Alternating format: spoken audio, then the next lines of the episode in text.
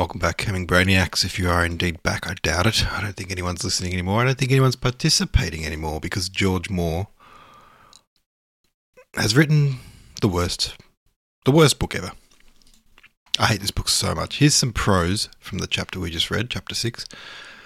Well mannered people do not think sincerely, their minds are full of evasions and subterfuges. real sentence. Here we go. This is a real sentence from a real book.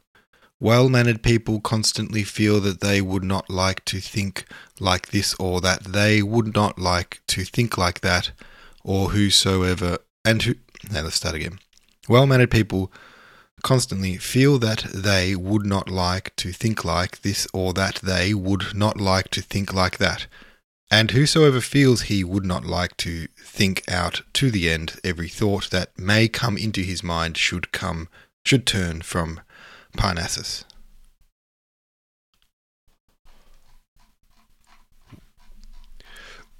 Like, what are we doing here? What What are we doing here? The guy that wrote this book clearly hates us. Clearly hates everyone except himself. So, what are we doing here?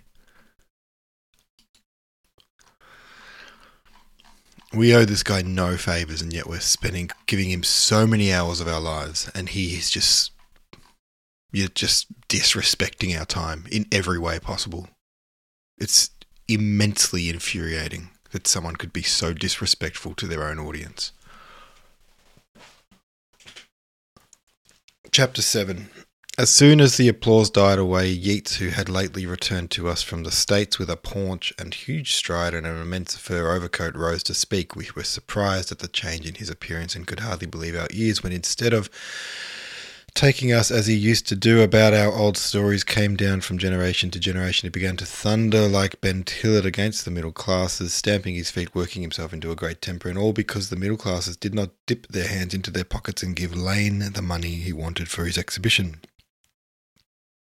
When he spoke the words the middle classes, one would have thought that he was speaking against a personal foe, and we looked round, asking each other with our eyes where on earth our Willie Yeats had picked up the strange belief that none but titled and carriage folk could appreciate pictures, and we asked ourselves why our Willie Yeats should feel himself called upon to denounce his own class, millers and ship owners on one side, and on the other a portrait painter or of distinction, and we laughed.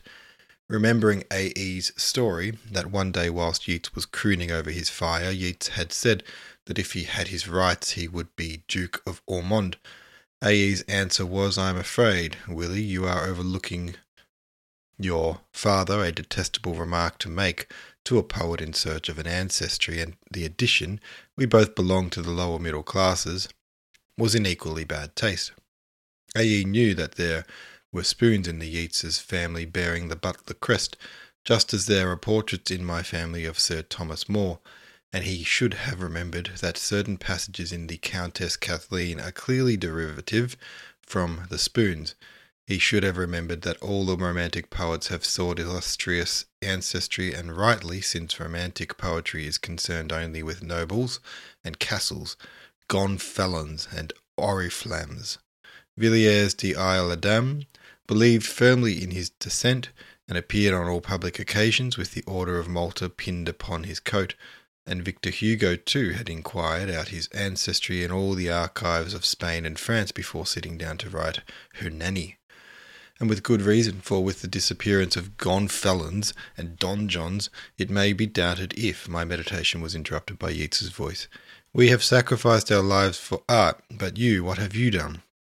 What sacrifices have you made? he asked and everybody began to search his memory for the sacrifices that Yeats had made, asking himself in what prison Yeats was languished, what rags he had worn, what broken victuals he had eaten. As far as anybody could remember, he had always lived very comfortably, sitting down invariably to regular meals, and the old green cloak that was keeping with his profession of romantic poet he had exchanged from for the magnificent fur coat which distracted our attention from what he was saying, so opulently did it cover the back of the chair out of which he had risen.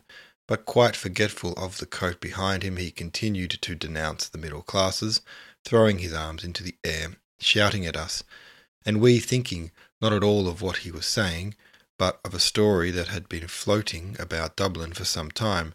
A visitor had come back from Coole, telling how he had discovered the poet lying on a sofa in a shady corner, a plate of strawberries on his knee, and three or four adoring ladies serving him with cream and sugar, and how the poet, after wiping his hands on a napkin, had consented to recite some verses, and the verses were recited were these. I said a line will take us hours maybe, yet if it does not seem a moment's thought, our stitching and unstitching has been naught, better go down upon your marrow bones, and scrub a kitchen pavement or break stones, like an old pauper in all kinds of weather, for to articulate sweet sounds together is to work harder than all these, and yet be thought an idler by the noisy set of bankers, schoolmasters, and clergymen, the martyrs call the world. The poet advanced a step or two nearer to the edge of the platform, and stamping his foot, he asked again what the middle classes had done for art. And in towering rage, the phrase is no mere figure of speech, for he raised himself up to tremendous height. He called upon the ladies and gentlemen that had come to hear my lecture to put their hands in their pockets and give guineas to the stewards, who were waiting at the doors to receive them, or better still to write large cheques by virtue of our subscriptions we should cease to belong to the middle classes and having held out his hope to us he retired to his chair and fell back overcome in the middle of the great fur coat and remained silent until the end of the debate. As soon as it was over criticism began, not for my lecture but of Yeats's speech, and on Saturday night all my friends turned in to discuss his contention that the middle classes had never done anything for, a, for art. A.E. pointed out that the aristocracy had given England no great poet except Byron, whom many people did not look upon as a poet at all, and though Shelley's poetry was unquestionable, he could hardly be considered as belonging to the aristocracy, his father being no more than a Sussex baronet. All the other poets, it was urged, came from middle classes, not only the poets, but the painters, the musicians, the sculptors. Yeats's attack upon the middle classes, somebody cried, is the most absurd that was ever made, and at the aristocracy have Byron and the peasants have Burns. All the others belong to us. Somebody chimed in, not even the landowners have produced a poet, and he was answered that Landor was a considerable landed proprietor. But he was the only one. Not a single painter came out of the aristocracy. Lord Carlisle's name was mentioned. Everybody laughed, and I said that the distinction of the classes was purely an arbitrary one.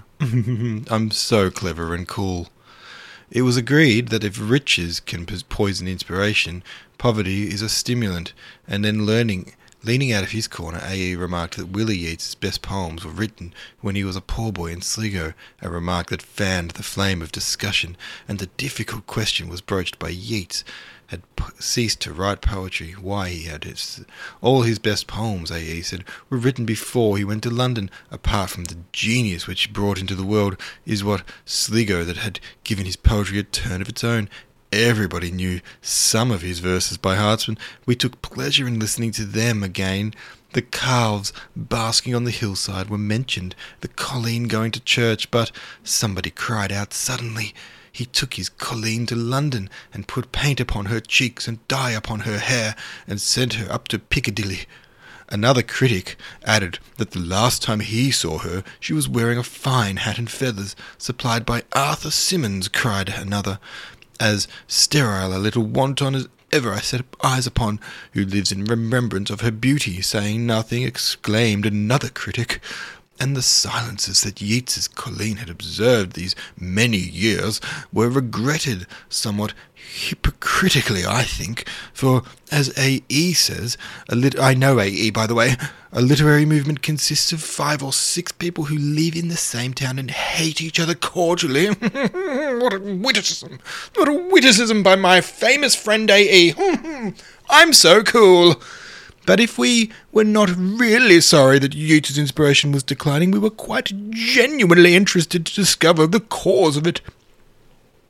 A.E., my friend who's famous, was certain that he would have written volume after volume if he had never sought a style, if he had been content to write simply, and all his utterances on the subject of style were repeated. because he was a genius. He came this afternoon into National Library, John Eglinton said, another of my famous friends, breaking silence, and he told me he was collecting his writings for a complete edition, a library edition in 10 or 12 volumes, maybe 40 if I feel a little bit mm, righty. righty. but he is only 37. He said his day was over, John Eglinton answered, and in speaking of the style of his last essay, he said, Oh, that style? I made it myself. And then another, Longworth I think it was, said that he failed to understand how anybody could speak of a style apart from some definite work already written by him in that style. A style does not exist in one's head, it exists upon paper, and Yeats, one of my famous friends, has no style, neither bad nor good, for he writes no more. A.E., one of my famous friends, thought that Yeats, another of my famous friends, had discovered a style, and a very fine style indeed, and compared it to a suit of livery, which a man buys before he engages a servant. The livery is made of the best cloth. The gold lace is the very finest, and the cockade can be seen from one side of the street to the other. But when the footman comes, he is always too tall, or too thin, or too fat, so the livery is never worn. Excellent, cried Gogarty, and the livery hangs in a press upstairs, becoming gradually moth eaten. what a witticism! What a witticism this clever group has, has, has come up with today! Oh, what will we do next? Oh, oh, we're so brilliant! Everybody, let's wank each other off in a circle. A.E. regretted the variants.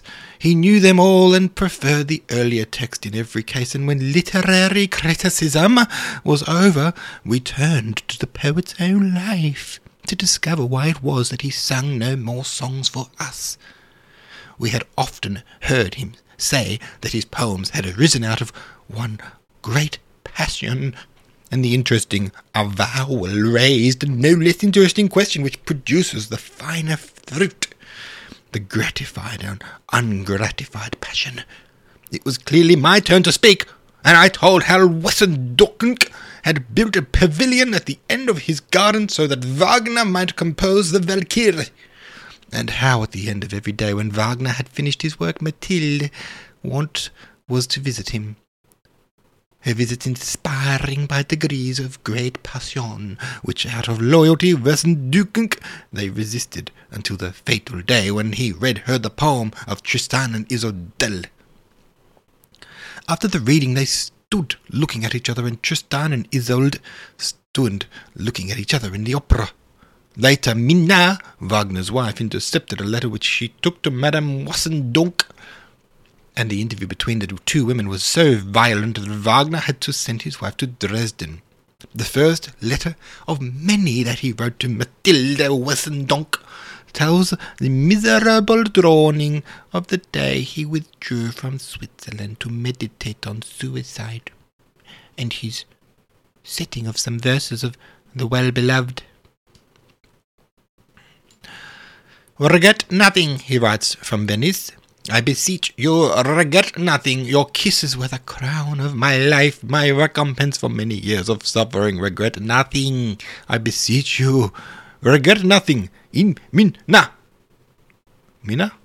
Had no doubt as to Richard's guilt, for nor have we, but the translator of the letters, Mr. Ashton Ellis, and others have preferred to regard this passion as ungratified, and it is evident that they think that the truth is not worth seeking, since the drama and the music and the letters cannot now be affected thereby. For, by, for better or worse, you have the music, you have the drama, you have the correspondence.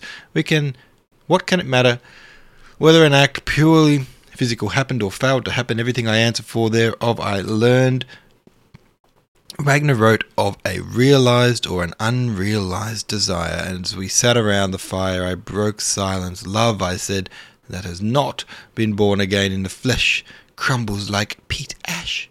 Yeats' love for Maud Gonne, said he. has lasted for many years and will continue, and I know that it has always been a pure love.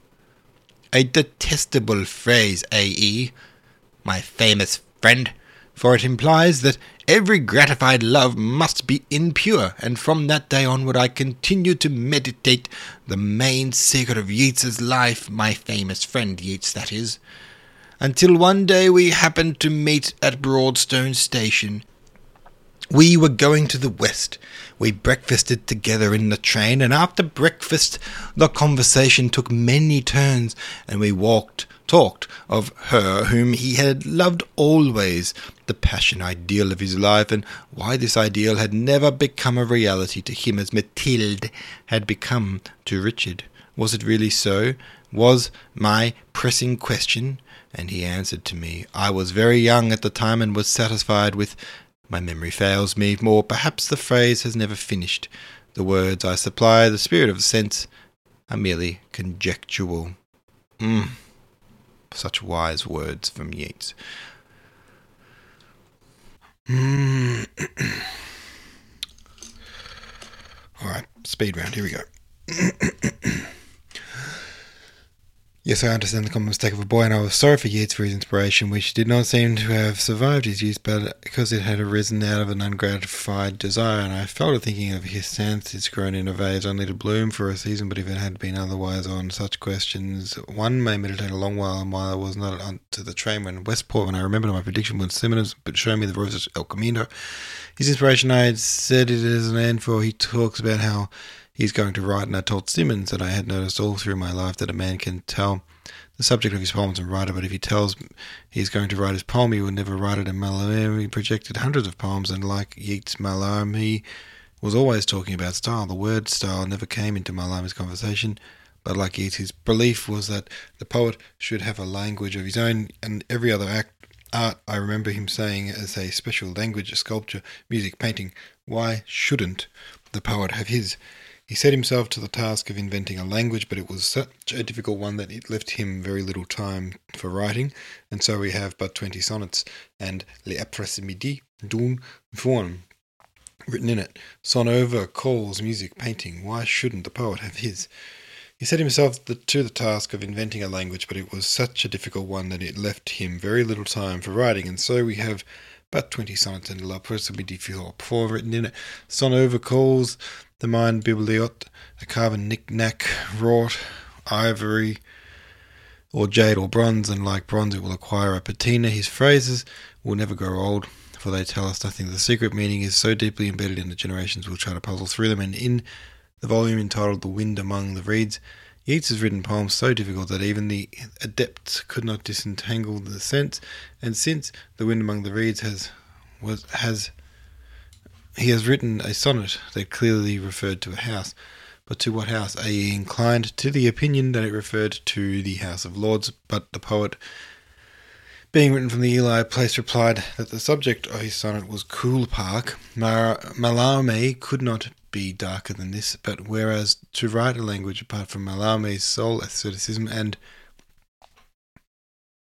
one which he never abandoned after the publication of Après-midi d'un Faun, Yeats advocated two languages, one which he employs himself, another which he would use if he could, but being unable to use it, he counsels its use to others, and he put up a sign post this way to Parnassus.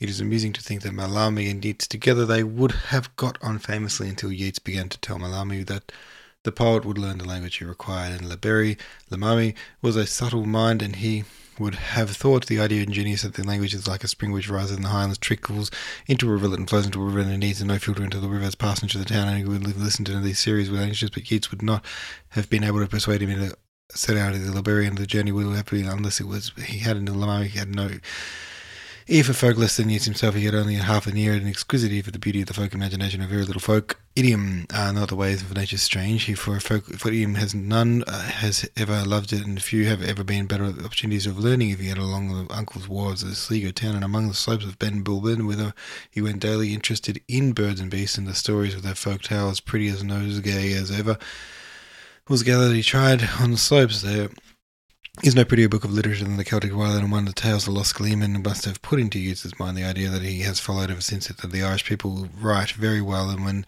they are not trying to write that they're born out defaced idiom which educated people speak and write and which is known as English and it is Yeats's belief that those among us who refuse to write it are as f- as forced back upon artificial speech which they create and which is often very beautiful. The beauty of Pater's and Morris's cannot be denied, but their speech, Yeats would say, lacks naturalness. It is not living speech, that is how he would phrase it in his thoughts.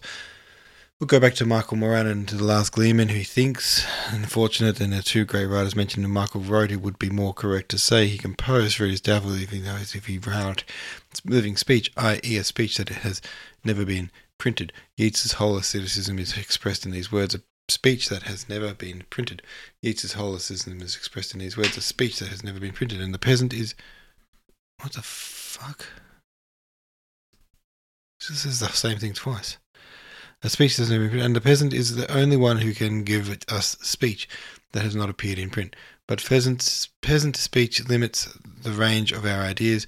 A pure benefit, Yeats would say. We must purify ourselves in ignorance.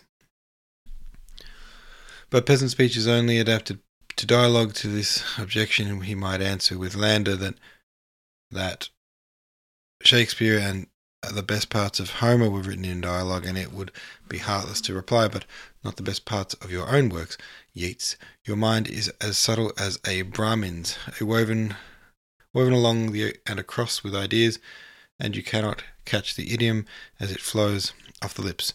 You are like Moses, who may not enter the promised land, he would not care to answer. Even if what you say be true, you must admit that I have led some other thither.